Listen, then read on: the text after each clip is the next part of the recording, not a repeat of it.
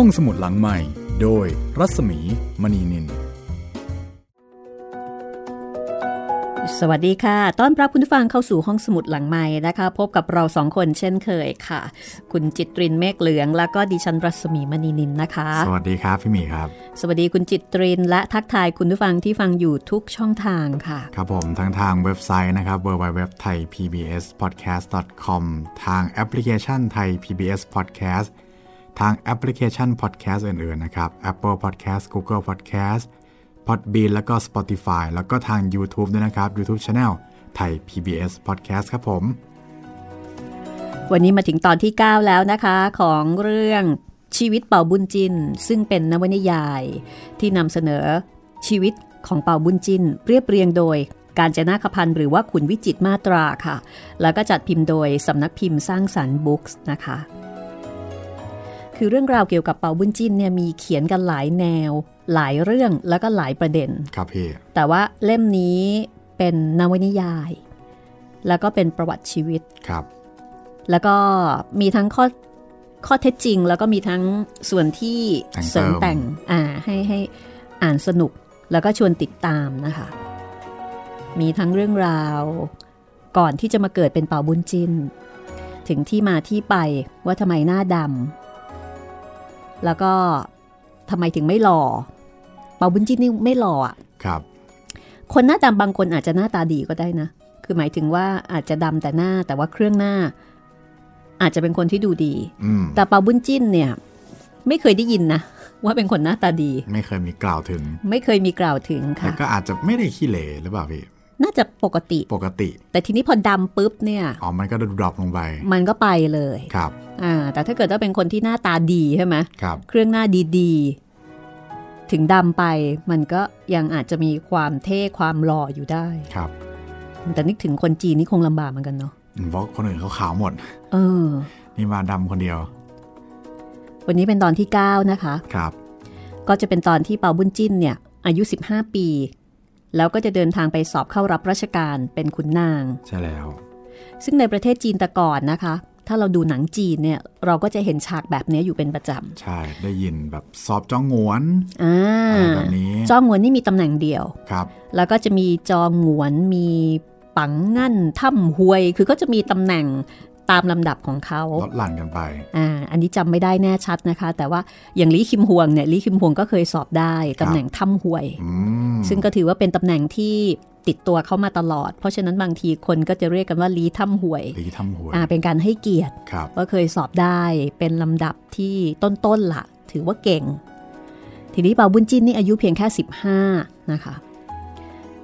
เหมือนอ่าตอนแรกๆ พ่อแม่บอกว่าเด็กไปเปล่า คือพ่อแม่ก็ไม่โอเคอยู่แล้วไงครับ รู้สึกว่ามองต่ำกว่าความเป็นจริงอยู่แล้วเหมือนประมาณว่าหาเรื่องมาอ้างไม่ให้ไป อับอาย อับอาย หน้าตาแบบนี้ใครเขาจะยอมรับนั่นน่ะสิอืมแต่ก็โชคดีนะคะว่ามีพี่สะพ้ยที่มีสติปัญญา แล้วก็มีเมตตาแล้วก็ใจดีครับ เพราะฉะนั้นเป่าบุญจินก็เลยได้ไปสอบ แต่ถ้าเกิดอ่านจากตรงนี้ ก็จะเห็นว่าพ่อแม่ก็ไม่ได้ใจร้ายสักเท่าไหร่นะถ้า พูดด้วยเหตุผลที่แบบยังไงท่านปฏิเสธไม่ได้ก็แกก็ปล่อยไป ใช่แล้วก่อนไปเนี่ยก็มีการเลี้ยงฉลองอ๋อใช่ให้งงให้ใช่ไหมเงินด้วยให้เงิน 50 ตำลึงครับ ก็คือว่าพอเวลาผ่านไปเนี่ยอันนี้ถ้าดูตามเรื่องราวด้วยความเป็นพ่อแม่ก็อาจจะเป็นเพียงแค่ไม่ใช่ลูกคนโปรดอืมแต่ถามว่ารักไหมก็คงโอเคนะ มีความเอ็นดูอยู่ อะก็ให้เงินต้อง 50 ตำลึงเนี่ยไม่มีความเป็นห่วงเป็นใยแล้วก็จัดเลี้ยงโต๊ะครับ ก็ถือว่าโอเคอยู่เพียงแต่ว่า ถ้ามีอะไรไม่ดีมาเนี่ยก็คือทำดีเสมอตัว แต่ถ้าทำอะไรไม่ดีนี่แกก็โดนแน่อ่าต้นทุนต้นทุนทางความรักค่อนข้างต่ำอะไรประมาณนั้นนะคะครับโอ้วันนี้ผมเห็นชื่อบทแล้วน่าสนใจมากพี่ชื่อว่าเป่าบุญจินท่องนรกครับ นี่จะไปสอบขุนนางไม่ใช่หรอ นั่นนะสิพี่ทำไมถึงจะไปท่องนรกนะคะโอ้ข่าวก่อนมีเทพ มาขอความช่วยเหลือคราวนี้อือฮึท่องนรก อืมครั้งที่แล้วดูเหมือนจะขึ้นบน ครับ อันนี้ลงต่ำเลย ลงนรกทำไมถึงเป็นเช่นนั้น นั่นนะสิ เดี๋ยววันนี้ติดตามกันนะคะ ครับอ่าแล้วก็เดี๋ยวช่วงที่สองค่ะ จะมีเล่าที่มานะคะ จากที่เราเคยถกเถียงกันว่าทำไมต้องมีการ head off อ๋อหรือว่าเปลี่ยนหัวอ๋อพี่มีรู้แล้วเหรอครับ อ่า รู้แล้วนะคะโอ้โหว่า อะไรคือเหตุผลที่แท้จริงที่บอกว่าทำไมฝ่ายบุญ ขี้เหร่ก็ได้ไม่เป็นไรครับ แต่ทำไมอีฝ่ายบูเนี่ยทำไมมันต้องหล่ออืมเออทำไมมันต้องหล่อ ประเด็นเนี่ยมันอยู่ที่ฝ่ายบูว่าฝ่ายบูต้องหน้าตาดีอืมมันมีเหตุผลในเรื่องของการใช้งานอยู่ค่ะครับติดตามช่วงอ่าติดสองตามเลยนะนะครับคะ แต่ตอนนี้ไปฟังชีวิตของเปาบุญจิ้น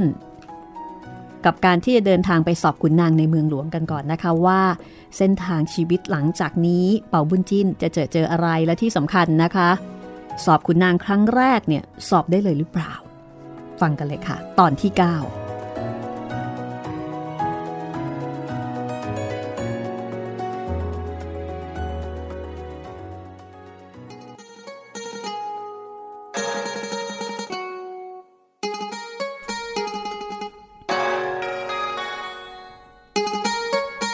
ข้างฝ่ายเบเขียง ได้เป็นที่กังโปทีหนึ่ง เบเขียงนี่ก็เป็น เป็นพี่ชายหรือว่าน้องชายไม่แน่ใจของนางเบ้งเง็กหลวนอ่าก็คือเป็นพี่น้องร่วมท้องกับนางเบ้งเง็กหลวน ซึ่งมีตำแหน่งเป็นพระสนมเอกของพระเจ้าซองจินจง มาดูทางฝ่ายเบเขียงบ้างนะคะ เบเขียงนี่คือพ่อของนางเบงเง็กหลวน ซึ่งตอนนี้ได้ตำแหน่งพระสนมเอกของพระเจ้าซองจินจงฮ่องเต้เบเขียงได้รับการแต่งตั้งให้เป็นขุนนางกังโป้ทีหนึ่ง ก็มีความสุขความยินดีเหลือเกิน จัดแจงแต่งงานลูกชายค่ะ เบกวยกับนางตั้นสี ก็อยู่เย็นเป็นสุขด้วยกันทั้งบ้าน อยู่มาไม่นานถึงปีใหม่ เบเขียงก็เรียกเบกวยลูกชาย บอกว่าให้เข้าไปสอบไล่ในเมืองหลวง เพื่อที่จะได้เป็นขุนนางมีชื่อเสียงต่อไปภายภาคหน้า เบกวยก็รับคำพ่อ พอถึงวันดี ก็ลาพ่อลาแม่ ลาเมีย ขี่ม้าเดินทางออกจากบ้านเบเฮง ซึ่งเป็นคนรับใช้ หาบของเดินนำหน้า สองบ่าวนายรอนแรมไปตามทาง นี่คือทางบ้านของเบงเง็กหลวน ซึ่งเป็นพระสนมเอก ส่วนทางด้านของเปาบุญจิ้นค่ะ เดินทางมาหลายวัน มาคนเดียวไม่มีบ่าวไพร่ มาถึงด่านแห่งหนึ่ง พอดีเป็นเวลาเย็น ก็เข้าไปพักในโรงเตียม เจ้าของโรงเตียมเห็นเข้าก็รีบกูลีกูจอออกมาต้อนรับ จัดห้องพักให้แล้วก็นำสุราอาหารมาให้เป่าบุญจินก็นั่งกินนั่งดื่มอยู่คนเดียว แล้วก็วิตก ถึงการที่จะเข้าไปสอบไล่เป่าบุญจินนึกในใจว่าการสอบครั้งนี้ ถ้าสอบตก พี่สะพ้ยคงจะเสียใจแย่ ในการที่เเหมือนกับว่าเป่าบุญจินนี่คงแคร์ความรู้สึกของพี่สะพ้ยมาก เพราะพี่สะพ้ยเนี่ยเลี้ยงดูมา แล้วก็ช่วยเป็นปากเป็นเสียงเถียงแทน พ่อกับแม่ ราะฉะนั้นถ้าตัวเองสอบตก พี่สะพ้ยคือนางหลิวสี คงจะเสียใจ มีหนำซ้ำยังจะถูกพ่อแม่ตำหนิติโทษอีกด้วย ยิ่งคิดก็ยิ่งวิตก มือถือถ้วยสุรา แต่ดื่มไม่ลง ทันใดนั้น ก็มีชายคนหนึ่ง เดินเข้ามาหา และก็ถามเป่าบุญจินว่า ท่านผู้มีคุณจำข้าพเจ้าได้หรือไม่เป่าบุญจินงงมาก นึกไม่ออกว่าเคยพบกับชายผู้นี้ที่ไหนจำไม่ได้เลย แต่พอจะลุกขึ้นออกปากถาม ชายผู้นั้นก็รีบบอกว่า เอาเชิญท่านผู้มีคุณนั่งให้สบายเถอะ ข้าพเจ้าจะชี้แจงให้ท่านฟัง ข้าพเจ้าคือชอยหลีงังสิน ที่ถูกสาบลงมาทนทุกขเวทนาอยู่ในเมืองมนุษย์ แล้วได้รับความกรุณาให้ท่านช่วยเหลือ ท่านจึงเขียนหนังสือขอโทษข้าพเจ้าต่อเสียบอ บัดนี้เสียบอผ่อนตามคำขอร้องของท่าน โปรดให้ข้าพเจ้าผ่อนโทษแล้ว ข้าพเจ้าระลึกถึงบุญคุณท่านจึงตรงมาหาจนถึงนี่ ปาบุญจินได้ฟังดังนั้นก็นึกขึ้นมาได้ ก็หัวเราะ แล้วก็บอกว่าแหม่ข้าพเจ้ากำลังเสพสุราอยู่คนเดียว อยากจะมีเพื่อนสนทนาด้วย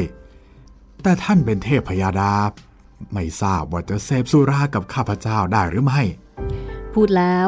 ก็เชิญให้นั่ง ซอยหลีงังซิน ก็ไม่ได้เกี่ยงงอน ทั้งสองจึงนั่งเสพสุราอยู่ด้วยกัน เบาบุญจินก็เลยเล่าให้ฟังบอกว่าตอนนี้ตนเองนั้นตั้งใจจะไปเมืองหลวง แล้วก็มาพักการเดินทางอยู่ที่นี่ แต่เหตุไฉนซอยหลีงังซินจึงสู้อุตสาเสาะหาจนพบ คือแปลกใจมากมาเจอกันได้อย่างไร ซอยหลีงังซินก็บอกว่า ข้าพเจ้าเป็นเทพพยาดา อาจเห็นเหตุการณ์ทั้งปวงในต่างพันลี้จึงรู้ว่าท่านเนี่ยจะมาพักที่นี่ป่าบุญจินก็ถามต่อไปว่าการที่ซอยหลีงังซินมาถึงที่นี่นั้น เป็นทางไกลสักแค่ไหน อีกฝ่ายก็ตอบว่า การเป็นเทพพยดานั้นจะไปถึงที่ไหนก็ได้ ในชั่วประเดี๋ยวเดียวเท่านั้น คนสามัญกับเทพพยดามีธรรมชาติที่ผิดกัน เปาบุญจินก็เลยถามว่า ถ้าเช่นนั้นเมื่อมีอิทธิฤทธิ์ลงจากสวรรค์มาเที่ยวในมนุษยโลกได้แล้วซอยหลีงังซินสามารถจะไปถึงเมืองนรกได้หรือไม่ท่านผู้ไม่คุณเหตุใดจึงเข้าใจผิดไปเล่าข้าเนี่ยอาจจะไปถึงเมืองนรกได้ โดยไม่ขัดข้องอย่างใดเลย แล้วที่ท่านถามเช่นนั้นน่ะ มีความประสงค์อย่างใดหรออ๋อ ถ้าท่านไปได้จริงดังว่าแล้ว ข้าอยากจะตามไปเที่ยวด้วยสักคน จะได้หรือไม่ อ๋อ ถ้าท่านอยากไปเมืองนรก ต้องคอยจนถึงคืนพรุ่งนี้ ท่านรับประทานอาหารเสร็จแล้ว จงปิดประตูใส่ก่อน แล้วเวลานั้น ข้าพเจ้าจะมารับท่าน เราพากันไปเที่ยวสักครู่หนึ่งแล้วก็กลับมาท่านเสียเวลาไปอีกคืนนึงไม่เป็นอะไรหรอก แต่เวลาเนี้ยข้าพเจ้าต้องกลับไปซะก่อน ซอยหลีงังซินพูดแล้วก็ลากลับป่าบุญจินก็ออกมาส่ง พอถึงหน้าประตู ซอยหลีงังซินก็กลายเป็นลมสูญหายไป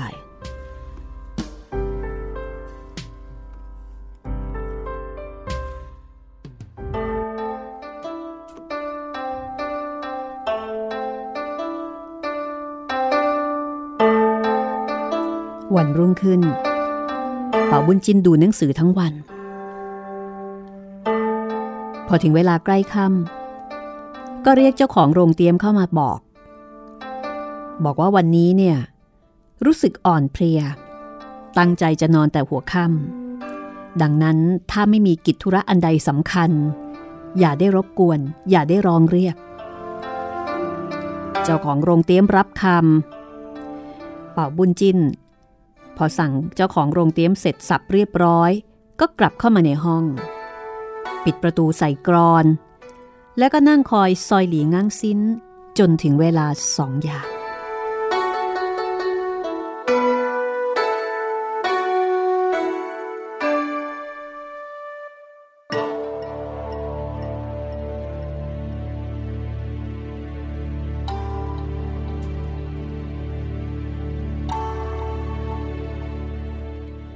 อเวลาถึงสองยาม ก็มีลมพัดมากระทบบานประตูเปิดออกไปบ่าวบุญจินเห็นซอยหลีงังซิ้น ค่อยๆเดินเข้ามาบ่าวบุญจินก็มีความยินดีรีบลุกขึ้นต้อนรับ โอ้ขออภัยขออภัย ข้าพเจ้ามาช้าไปหน่อยทำให้ท่านคอยนานเลย อ๋อ ข้อนั้นไม่เป็นไรหรอก แต่เวลานี้ก็สมควรแล้ว โดยเป็นยามดึก ผู้คนนอนกันเงียบสงัด ท่านจงพาข้าพเจ้าไปเถอะ จากนั้นเป่าบุญจินก็จัดแจงเตรียมตัวสร้อยหลีงังซินบอกว่า ประเด็นก็คือ ร่างกายของเป่าบุญจินนั้น เป็นร่างของมนุษย์ จะลงไปเมืองนรกแบบนี้ไม่ได้ แต่ซอยหลีง้างซินมีวิธี พูดแล้ว ก็หยิบยาที่ชื่อว่าอิ่มเอี้ยงตัน ส่งให้เป่าบุญจินหนึ่งเม็ดท่านจงรับประทานยาเม็ดนี้แล้วนอนเสีย จึงจะไปด้วยกันกับข้าพเจ้าได้ ก็คือว่าก่อนจะไป จะต้องกินยาก่อน กินยาแล้วก็นอน จากนั้น เมื่อเปาบุญจินทำตาม ซอยหลีงังซิน ก็พาวิญญาณเปาบุญจินไปจากเมืองมนุษย์ โดยบอกให้หลับตาเสีย เปาบุญจินได้ยินแต่เสียงลมพัดดังกึกก้องอยู่ที่ข้างเท้าทั้งสอง แต่มองไม่เห็นอะไรเพราะว่าหลับตา สักครู่หนึ่ง พอเสียงลมสงัดลง ซอยหลีงังซินก็บอกกับเปาบุญจินว่าตำบลนี้เป็นเมืองผีแล้ว เป่าบุญจินก็ดีใจ ลืมตาขึ้นพิจารณาดู ก็เห็นว่าณสถานที่ที่อยู่ตอนนั้น เป็นเมืองแห่งหนึ่ง มีกำแพงสี่ด้าน หน้าประตูมีอักษรสามตัว เขียนว่า กุ๋ยมึ่งกวน แปลว่าประตูเมืองผี พอสองคนจะเดินเข้าประตู ก็มีนายประตูออกมาถ่ายถามซอยหลีงังซินก็แจ้งแก่นายประตูว่า ท่านผู้นี้คือบุญเขียดแชบนสวรรค์จะลงมาเที่ยวเมืองนรก ท่านไม่ต้องตัวใต้แข็งแรงนักหรอก ทหารผีได้ฟัง ก็ตกใจ รีบปล่อยเข้าไปทันที เพราะว่าบุญเคียกซาอ่าขออภัย บุญเคียกชา ก็คงจะเป็นที่รู้กันในบรรดาผู้ที่อยู่บนสวรรค์ แล้วก็ผู้ที่อยู่ในนรกด้วย วันนี้ก็คือดาวใหญ่ดวงหนึ่ง พอทหารผีได้ฟังก็ปล่อยให้เข้าไป พอพากันเข้าประตูก็เดินเลยมา จากนั้นไม่ช้าไม่นาน ก็เห็นตึกใหญ่โตหลังหนึ่ง บนประตูมีอักษรทองสี่ตัว เขียนว่าไซหึงจู้เจียด แปลว่าที่พักของผู้มีความดี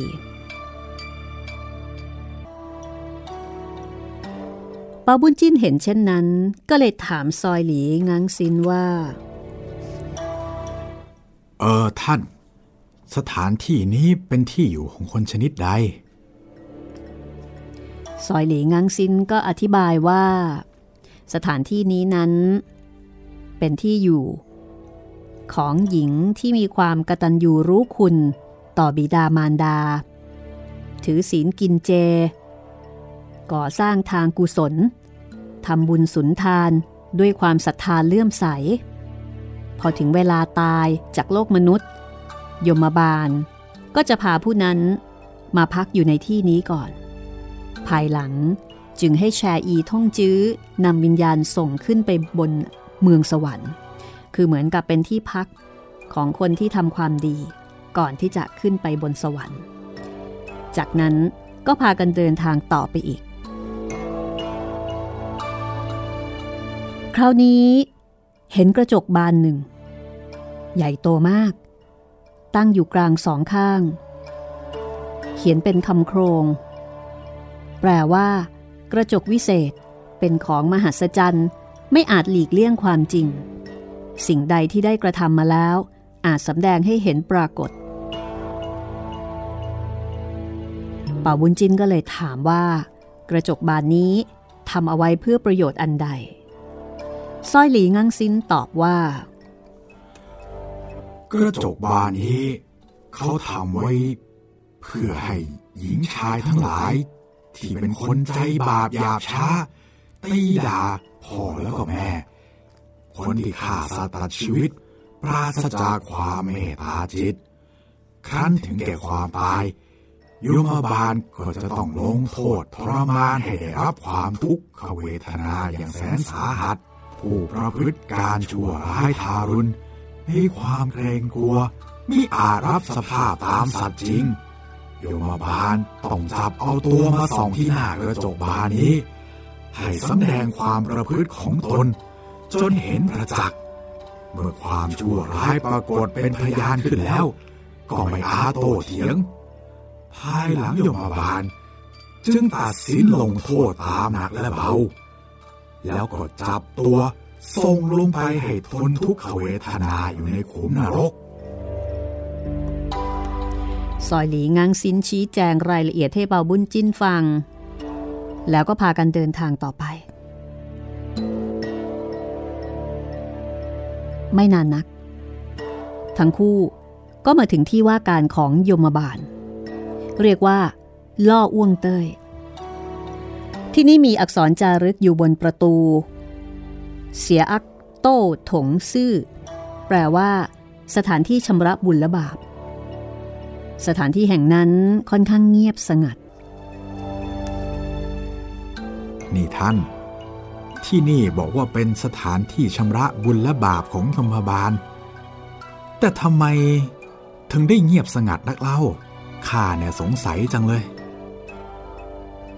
ซอยหลีงังซินก็เลยบอกว่า ปกติแล้วยมบาลจะออกนั่งชำระความห้าวันหนึ่งครั้ง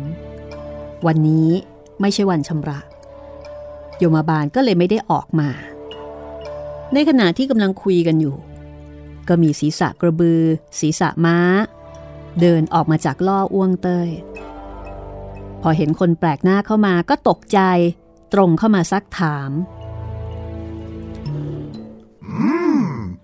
ท่านเป็นคนชนิดไหนเนี่ย ถึงมาเที่ยวจนถึงเมืองผีได้ อ๋อ ท่านผู้นี้คือบุญเคียกแชลงมาจากเมืองสวรรค์มาเที่ยวที่นี่พอทหารผีได้ทราบว่า เป็นดาวบุญเคียกแชร์จากสวรรค์ ก็ตกใจ ชื่อนี้นี่เครดิตดีมาก ก็รีบบอกทันทีว่าให้คอยประเดี๋ยว โอ้ ตายแล้ว เดี๋ยวข้าจะรีบไปแจ้งให้ท่านไต่ออกได้ทราบนะซอยหลีงังซินก็บอกว่าไม่อยากจะไปรบกวนพญายมเลยมาเที่ยวกันประเดี๋ยวเดียวก็จะกลับแล้ว ไม่ได้มีธุระสิ่งใดเป็นพิเศษ ทหารผีทั้งสองก็ยืนอยู่ ซอยหลีงังซินกับเปาบุญจิ้นก็เดินต่อไปอีก ไม่นานนักก็มาถึงสถานที่แห่งหนึ่ง ที่นี่มีต้นไม้ใหญ่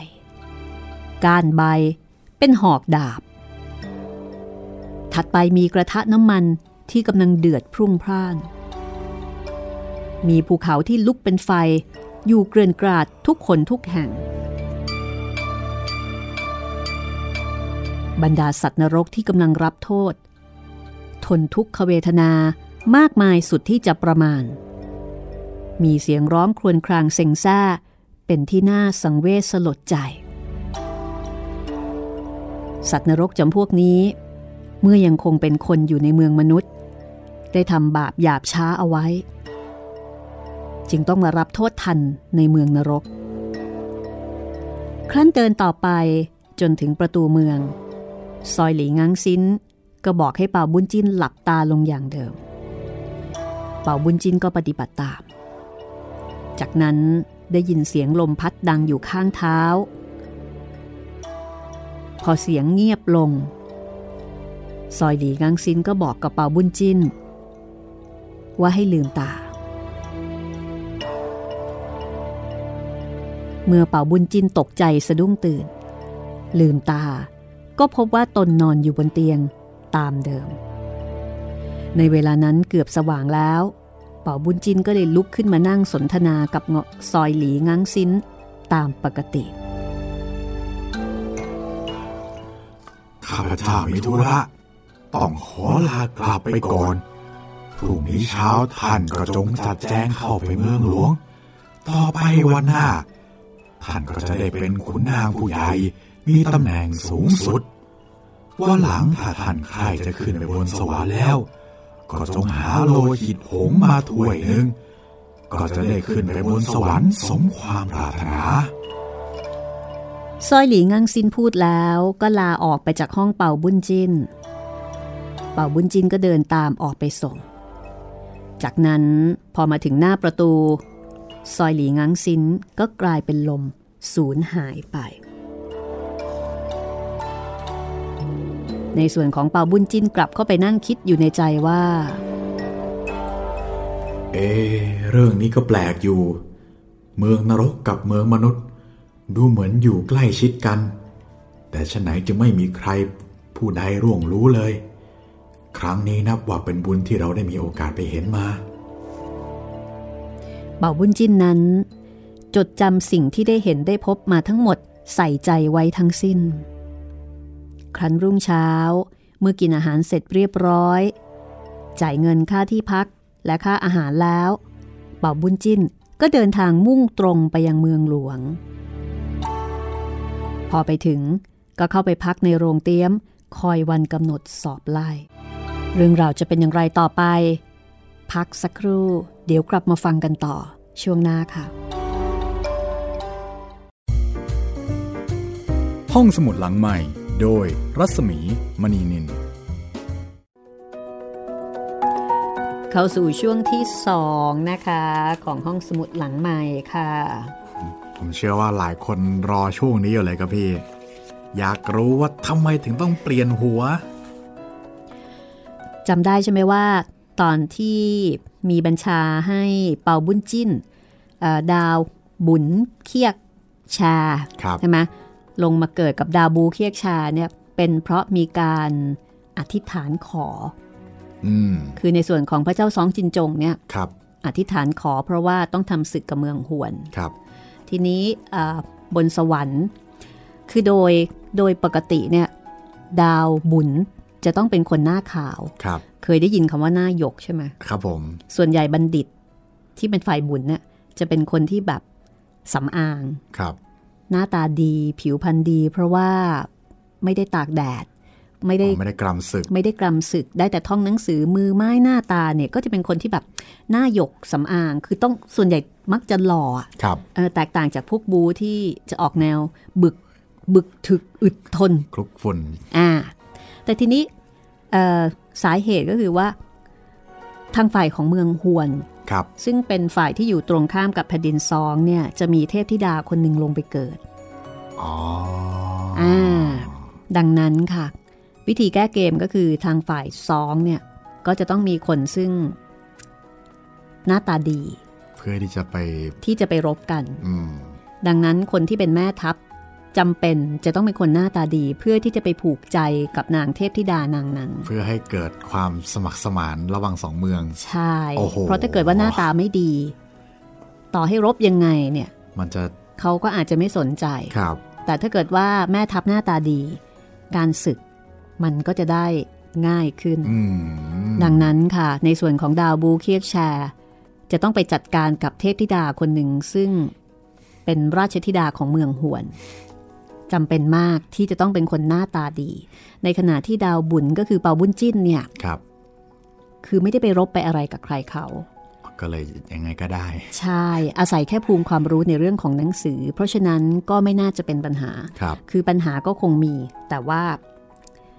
ไม่ได้ใช้งานเรื่องนี้มากทักมากมากเท่าไหร่ครับ ดังนั้นก็เลยเอ่อเหมือนกับเป็นต้นทุนว่าเอาต้นทุนนี้เนี่ยให้ดาวบูไปก็แล้วกัน คือมองข้ามช็อตไปแล้ว มองข้ามช็อตว่ามันจำเป็นที่จะต้องใช้งานครับ ทั้งที่ในความเป็นจริงเนี่ยอันนี้ถือเป็นเป็นสเปคของฝ่ายบุญ ไม่ใช่เป็นสเปคของฝ่ายบูครับแต่จำเป็นจะต้องแลกกัน คือจริง ๆ ก็ไม่ได้อยากเสียสละนะก็ แต่ถูกบังคับให้เสียสละ ครับผม ถ้าเป็นเรานี่เราคงเคืองหน้าดูเหมือนกันนะเครื่องเวทแหมเราจะออกมาหล่อมาสวยซะหน่อยอะไรกันเนี่ย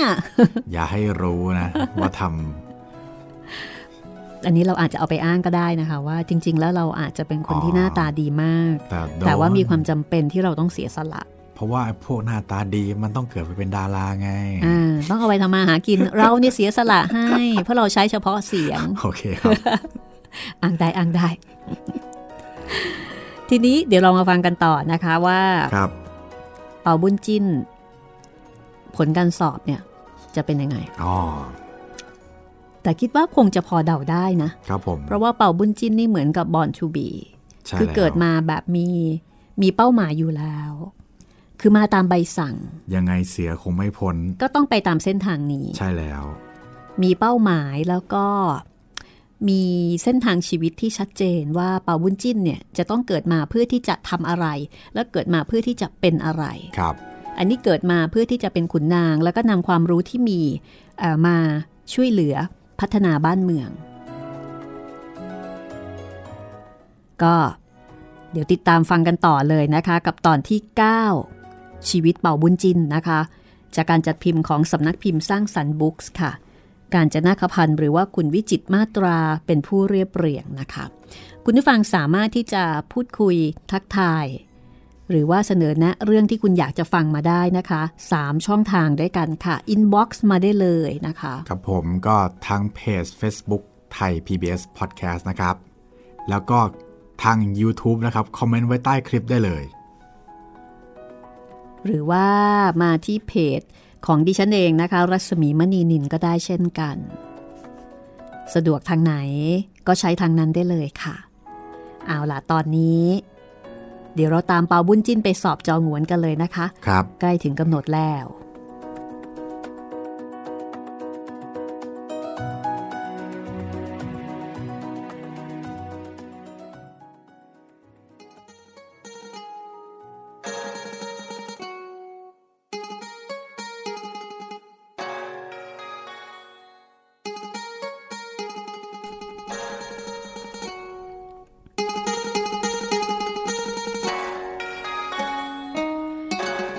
ฝ่ายของเตียวบุญเอง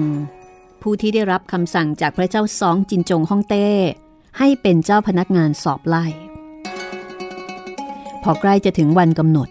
ก็ออกหมายประกาศให้บรรดานักเรียนทราบโดยทั่วกัน ว่าเวลาพรุ่งนี้ ให้เข้ามาอย่างที่สอบไล่พร้อมกัน พอรุ่งขึ้น เตียวบุญเอง พร้อมด้วยเจ้าพนักงานที่พากัน ไปดูแลจัดการในเรื่องการสอบไล่ ก็ออกปฏิบัติงานทำหน้าที่ เตี่ยวบุญเองออกข้อสอบ ส่วนบรรดานักเรียน ก็ทำการสอบ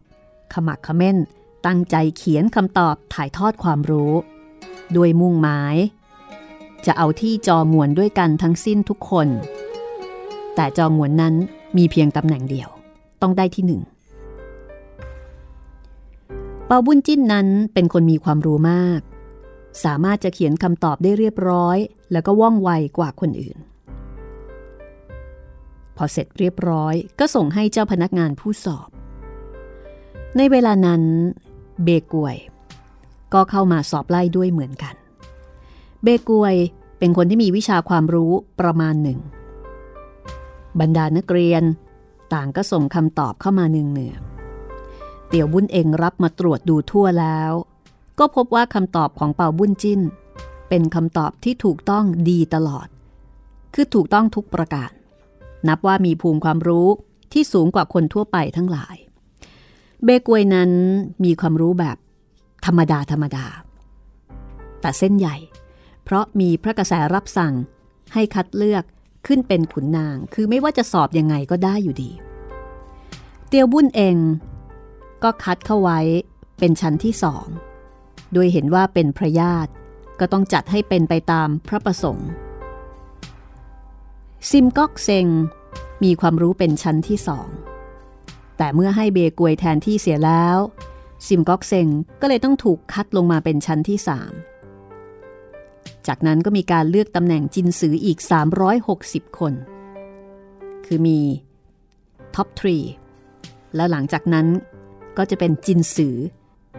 360 คน อันนี้คือเท่ากัน เตียวบุญเองก็จัดการเสร็จเรียบร้อยป่าบุญจินเป็นที่หนึ่งเบกวยเด็กเส้นเป็นที่สองแล้วก็ซิมกอกเซงเนี่ยเป็นที่สามเตียวบุญเองก็เข้าเฝ้าพระเจ้าสองจินจง กราบทูล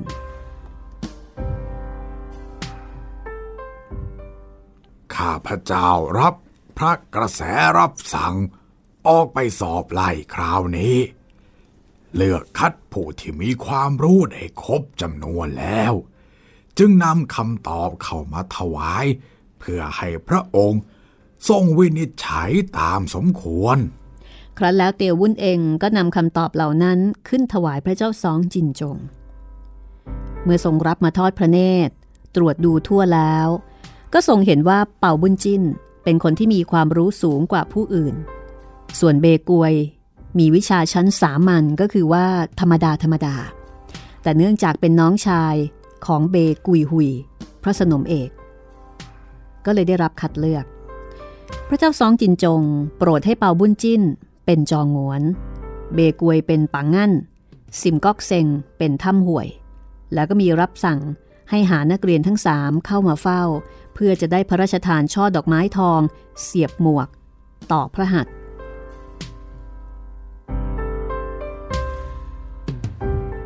ในส่วนของคนทั้งสามคือเปาบุญจิ้น เบกวย แล้วก็ซิมก๊อกเซงเมื่อได้ทราบรับสั่ง ก็พากันไปคุกเข่า ถวายคำนับกราบทูลชื่อแท้ของตนให้ทรงทราบ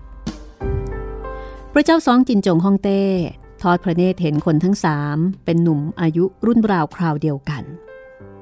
ก็คืออยู่ในช่วงวัยรุ่น 15 16 17 ประมาณนี้ แต่เปาบุญจิ้นนั้นแตกต่างไปจากคนอื่นตรงที่หน้าดำมีลักษณะขี้ริ้ว ไม่สมกับตำแหน่งจองหวน พระเจ้าสองจินจง มีพระทัยรังเกียจ ไม่ทรงโปรด จึงทรงเปลี่ยนแปลงเสียใหม่ ให้เบกวยเป็นตำแหน่งจองหวน สิมก๊อกเซงเป็นถ้ำหวยตามเดิม คงขาดตำแหน่งปางงั้นจึงมีรับสั่งให้เลือกผู้อื่นขึ้นแทนอีกคนหนึ่ง ตรัสเท่านั้นก็เสด็จขึ้น ขุนนางฝ่ายบุญฝ่ายบูต่างก็พากันกลับบ้าน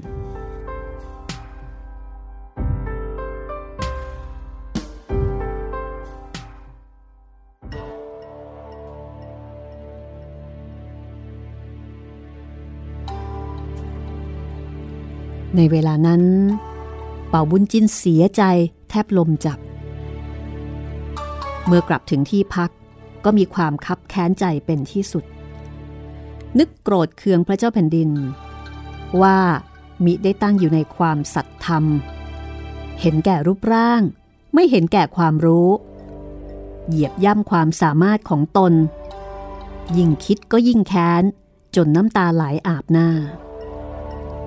พอถึงเวลาพบค่ำเป่าบุญจินก็ยิ่งกรัดกรุ่มหนักขึ้น มีความรู้สึกว่าขืนอยู่ไป ก็รังแต่จะได้รับความอับอายขายหน้า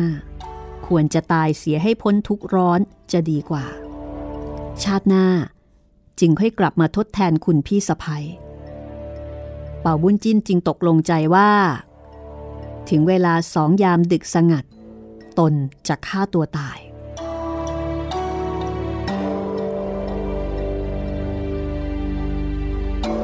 ในขณะนั้นเทพารักษ์ประจำเมือง มีความร้อนใจจนผิดสังเกต คืออยู่ๆก็ร้อน ก็เล็งตรวจดู ก็ทราบสาเหตุว่า เป็นเพราะเป่าบุญจิ้นเคราะห์ร้าย จึงคิดว่าจะต้องหาทางช่วยเหลือแก้ไข เพราะว่าต่อไปเป่าบุญจิ้นจะต้องได้เป็นขุนนางผู้ใหญ่ ช่วยทำนุบำรุงแผ่นดินซอง ครั้นพิจารณาหาผู้ที่จะช่วยเหลือ ก็เห็นว่าเฮ่งตันใจเสี่ยงฝ่ายซ้ายอาจจะช่วยอุปการะแก่เปาบุญจิ้นได้ ก็รีบออกจากที่สำนัก ตรงไปยังบ้านของเฮ่งตันใจเสี่ยง ซึ่งก็เป็นขุนนางผู้ใหญ่คนหนึ่ง ฝ่ายเฮ่งตันใจเสี่ยง วันนั้นว่างไม่มีธุระอะไร พอตกค่ำก็รู้สึกง่วงเหงาหาวนอน พอหลับไป เทพารักษ์เสื้อเมืองก็เข้าฝัน แล้วก็บอกว่า คืนนี้เวลาสองยาม ท่านจงรีบไปที่สะพานโล่กางเกียว ช่วยชีวิตบุญเคียกแชไว้ อย่าให้ถึงแก่ความตาย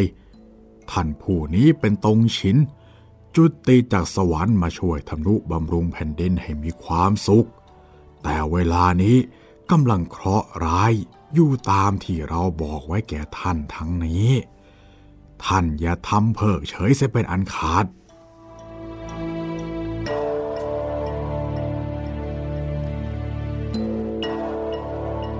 จากนั้นเฮงตันใจเสียงก็ตกใจ ลุกขึ้นนั่ง แล้วก็คบคิดพิจารณา ว่าการที่เทพารักษ์เข้าฝัน แล้วก็บอกว่า ผู้ที่จะช่วยทำนุบำรุงบ้านเมืองกำลังมีเคราะห์ ให้รีบไปช่วยชีวิตไว้ฝันนี้ควรต้องเชื่อ แต่ต้องไปดูให้เห็นประจักษ์แก่ตาจึงจะดีเฮงตันคิดแล้วก็เรียกเตียวเอียง หลีปอ ซึ่งเป็นทหารสนิทสองคนมาสั่ง นี่เจ้าทั้งสองคน จงตามเราไปที่สภาโลกกางเกี้ยวด้วยกันเถิดสองคนรับคำสั่ง ถือโคม แล้วก็เดินทางออกไปด้วยกัน เฮงตันก็เปลี่ยนเครื่องแต่งตัว ออกจากบ้านตรงไปยังสะพานโลกกังเกียว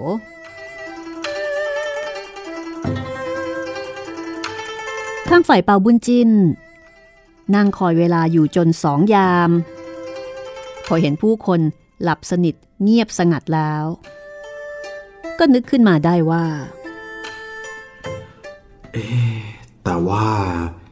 ถ้าเราฆ่าตัวตายเสียในโรงเตี๊ยมนี้ เจ้าของโรงเตี๊ยมก็จะพลอยเดือดร้อนไปด้วยเฮ้ยสงสัยว่าจะต้องไปตายข้างนอกซะดีกว่า คิดเห็นดังนั้นแล้วก็รีบออกจากโรงเตี๊ยมเดินไปตามถนนหลวง ปรงใจแน่แน่ว่าอยากจะตาย ปาบุญจิ้นเดินเรื่อยไป จนถึงสะพานแห่งหนึ่ง แสงเดือนที่ส่องสว่างทำให้แลเห็นตัวอักษรที่สะพานเขียนไว้สามตัวว่า โลกกังเกียวเป่าบุญจีนก็ตกลงใจ ว่าจะผูกคอตายอยู่บนเสาสะพานที่นี่แหละ จากนั้นก็เดินตรงไปที่บริเวณข้างสะพาน แก้ผ้ารัดเอวออกมา พื่อที่จะเป็นผ้าผูกคอ พลางนึกในใจว่า เทพยาดา ได้ทำนายไว้ว่าเราเนี่ย เข้ามาเมืองหลวงคราวนี้ อย่างไรเสียก็คงจะได้เป็นขุนนาง เราก็อุตส่าห์บากบันเข้ามาสอบเสียจนสำเร็จเฮ้ยแต่พระเจ้าแผ่นดินไม่ได้ตั้งอยู่ในสัตธรรม เห็นลักษณะเราไม่สวยงาม ก็เลยไม่พระราชทานตำแหน่งขุนนางให้ฮ้ยถ้อยคำเทพรยาดาทั้งนี้ ล้วนแต่เลวไหลทั้งสิ้นเลย แต่นึกไปอีกที ก็ยากที่จะถือกลัวพระเจ้าแผ่นดินนะนะ แม้แต่พ่อแม่ของเราเองก็ยังรังเกียจเลย ถึงกับจะเอาไปทิ้ง เสียตอนเมื่อคลอดมาครั้งหนึ่งแล้ว หากได้พี่สะพ้ยช่วยอุปการะเลี้ยงดูจึงรอดชีวิตมาได้เฮ้ยในเมื่อเราเป็นคนมีกรรมดังนี้แล้ว ก็ไม่ขออยู่ดูหน้าคนทั้งปวงต่อไปบอบบุญจินคิดแล้ว ก็เอาผ้ารัดเอวผูกคอ แขวนอยู่กับเสาสะพาน ตั้งใจจะฆ่าตัวตาย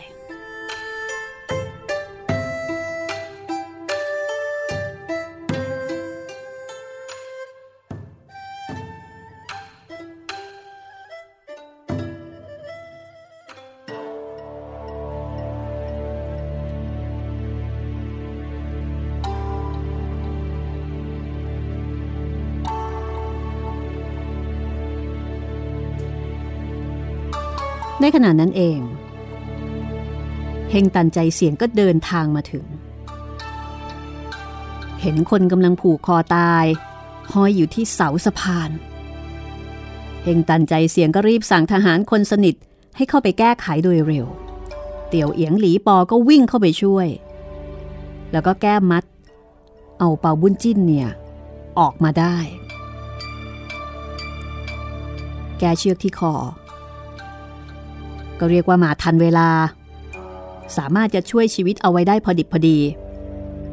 เฮงตันเดินเข้าไปดู เห็นเป็นชายหนุ่ม ก็นึกอยู่ในใจว่า เอ๊ะนี่มันตรงกับถ้อยคำที่เทพารักษ์บอกเลยนี่ ที่เคยบอกว่าชายคนนี้เนี่ย ต่อไปจะได้ช่วยทำนุบำรุงบ้านเมืองเฮงตันใจเสี่ยงก็เรียกเป่าบุญจินให้รู้สึกตัว พอป่าบุญจินได้สติ ลืมตาขึ้นดู เห็นชายสามคนยืนอยู่ตรงหน้าท่าทางเป็นบ่าวกับนาย ก็รู้ทันทีว่านี่คือคนที่มาช่วยชีวิตตนเอาไว้ พิจารณาดู ชายสูงอายุนั้น มีหนวดยาวถึงหน้าอกท่าทางเป็นคนมีบุญ จึงเข้าไปคุกเข่าลงคำนับ เฮงตันก็รีบบอกว่า โอ้ยท่านลุกขึ้นเถอะ ตัวท่านยังนมอยู่ แต่เหตุใดจึงไม่ยอมตายซะเล่า เอาท่านจงตามเราไปบ้านด้วยกันเถอะ เมื่อมีทุกข์อย่างไร เราจะช่วยแก้ไขให้ป่าบุญจินได้ฟังก็เดินตามคนทั้งสามมา แต่ก็คิดสงสัยในใจ ว่าชายผู้นี้ จะเป็นใคร ดูท่าทางมีสง่าราวกับขุนนางผู้ใหญ่ ถ้าเป็นดังนั้นจริง คงจะช่วยดับทุกร้อนของเราได้ พอไปถึงบ้านของเฮ่งตันใจเสี่ยงเป่าบุญจินก็พบว่า เป็นบ้านหลังที่ใหญ่โต หน้าประตูมีสิงโตตั้งอยู่สองตัว มีตุ้ยหลินหรือว่าคำกรอนบนกระดาษยาวๆ แขวนอยู่สองข้าง พออ่านดูก็รู้ว่านี่เป็นบ้านของขุนนางผู้ใหญ่ ครั้นเห็นเฮ่งตันเดินเลี้ยวเข้าไป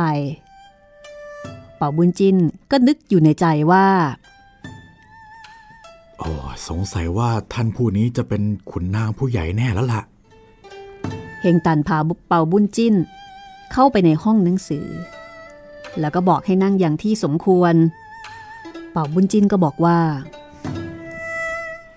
ท่านช่วยชีวิตข้าพเจ้าไว้ ครั้งนี้เป็นบุญคุณใหญ่หลวงนัก แต่ข้าพเจ้าไม่ทราบว่าท่านผู้มีคุณเนี่ย ชื่อใดแท้ใด โปรดให้ข้าพเจ้าทราบด้วยเถิดเฮงตันก็หัวเราะ แล้วก็บอกว่าตัวเองนั้น ชื่อว่าเฮงตันเปาบุญจิ้นรู้ว่าเป็นใจเสี่ยง ซึ่งเป็นตำแหน่งของขุนนางผู้ใหญ่เป็นแน่ท้า ก็รีบคุกเข่าลงกับพื้น โอ้ข้าพเจ้ามีตา แต่หามีแววไม่ ท่านช่วยชีวิตข้าพเจ้าไว้ เป็นบุญคุณเหลือล้นอยู่แล้ว ปัดนี้ข้าพเจ้ายังบังอาจเข้ามาพลุกพล่านจนถึงนี่อีก ขอท่านได้โปรดให้อภัยแก่ข้าพเจ้าด้วย โอ้ยท่าน ท่านยานบนอบเราถึงขนาดนั้นเลย จงลุกขึ้นมาพูดกันเถอะข้าพเจ้าเป็นแค่ราษฎร หาสมควรนั่งเสมอด้วยท่านผู้เป็นขุนนางตำแหน่งสูงสุดไม่ โอ้ย ไม่เป็นไรหรอก เราอนุญาตแล้ว เชิญท่านนั่งให้สบายเถอะ เราจะถามเรื่องราวดูสักหน่อย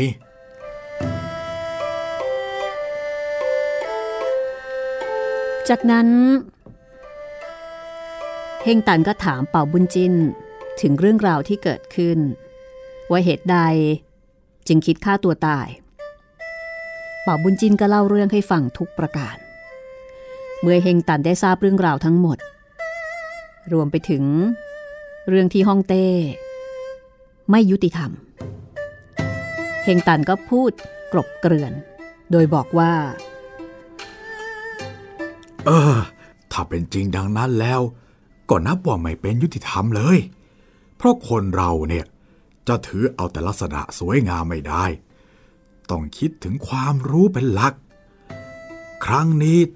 ถ้าจะให้พูดกันตามหน้าที่ที่เราเป็นใจเสี่ยงแล้ว ก็เท่ากับว่าท่านมาร้องทุกข์เรา เราก็ต้องช่วยเหลือให้ท่านเป็นไปโดยยุติธรรมสิ นี่ แล้วเราเนี่ยก็มีคำโครงอยู่บทหนึ่งถ้าท่านมีความรู้ตอบโครงเราได้ถูกต้องแล้วล่ะก็ เจ้าวิตกไปใหญ่เล่าว่าจะไม่ได้เป็นขุนนาง เราเนี่ยจะช่วยกราบทูลพระเจ้าแผ่นดิน ขอตำแหน่งให้ท่านจงได้เลย ถ้าท่านประสงค์จะทดลองความรู้ข้าพเจ้า ข้าพเจ้าก็ไม่ขัดขืน เผื่อเป็นบุญข้าพเจ้าจะทายถูกบ้างดอกกระมัง เฮงตัน ก็นึกอยู่ในใจว่า อยากจะทดลองสติปัญญาไหวพริบของชายผู้นี้ดู จากนั้นก็กล่าวคำโครงเป็นปัญหาว่า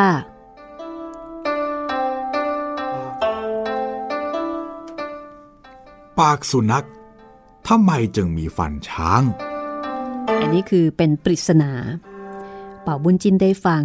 ก็รู้คำตอบ จึงตอบไปว่า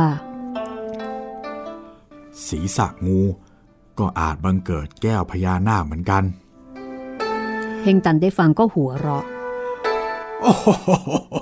ท่านตอบโครงของเราถูกต้องโดยว่องไว สมควรต้องยกย่องว่าเป็นผู้มีความรู้ นี่ท่านนะเป็นคนชาวเมืองไหนฮะ แล้วชื่อแส่อะไร บอกเราให้เรารู้ด้วยเถอะเปาบุญจินก็เลยแจ้งว่า ตนเป็นชาวเมืองหุ้นหนำกุ้ย เมืองกุยจิวเสีย บ้านตำบลเปาเกจึง แซ่เปาชื่อบุญจิน บิดาชื่อเปาเบะบ้วน มารดาชื่อนางหลีสี เป็นบุตรคนที่สาม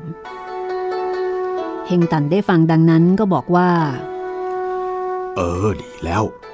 พรุ่งนี้เราเข้าไปในวัง จะช่วยกราบทูลพระเจ้าแผ่นดิน ขอตำแหน่งหน้าที่ให้แก่ท่านแล้วกัน แต่เวลานี้ก็ดึกแล้ว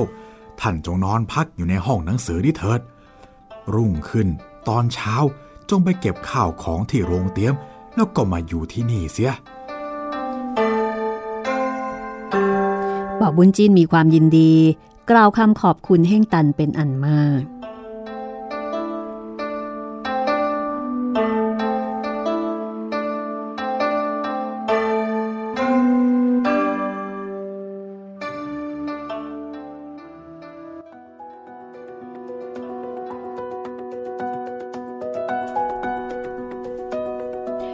นึกๆไปก็น่าน้อยใจแทนเปาวุ้นจินนะคะ ครับ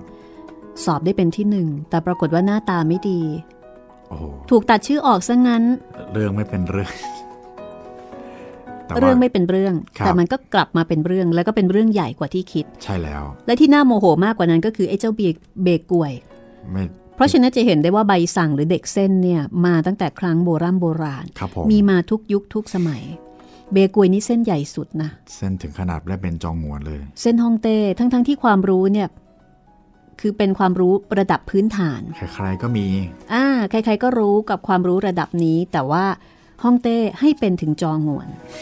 แหมอันนี้ก็ต้องตำหนิฮ่องเต้เหมือนกันนะ ครับ อันนี้ฮ่องเต้ไม่มีวิจารณญาณนะ ใช่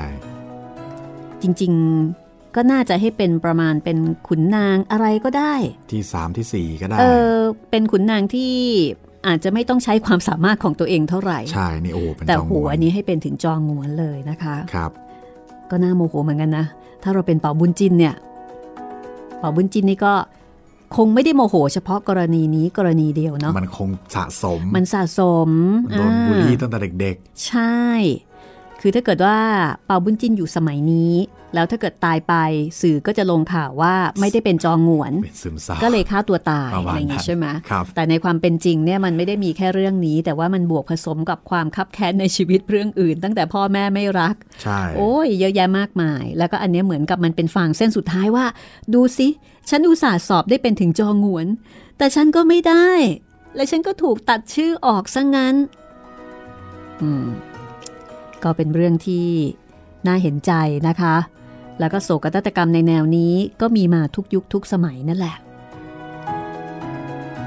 ติดตามต่อตอนต่อไปตอนที่ 10 นะคะว่าเฮ่งตันใจเสี่ยง ซึ่งถือเป็นขุนนางผู้ใหญ่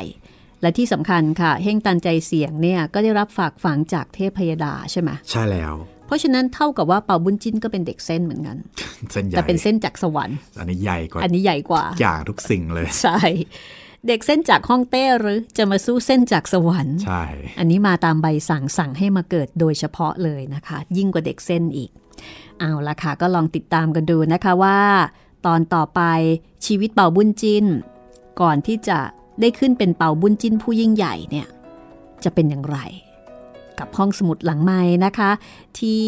นำมาจากหนังสือเป่ากงชุด 4 ชีวิตเป่าบุญจินค่ะ โดยการจนาคพันธ์จัดพิมพ์โดยสร้างสรรค์บุ๊กส์นะคะ วันนี้หมดเวลาของเราแล้วนะคะ ก็ต้องลาไปก่อน สวัสดีค่ะ สวัสดีครับ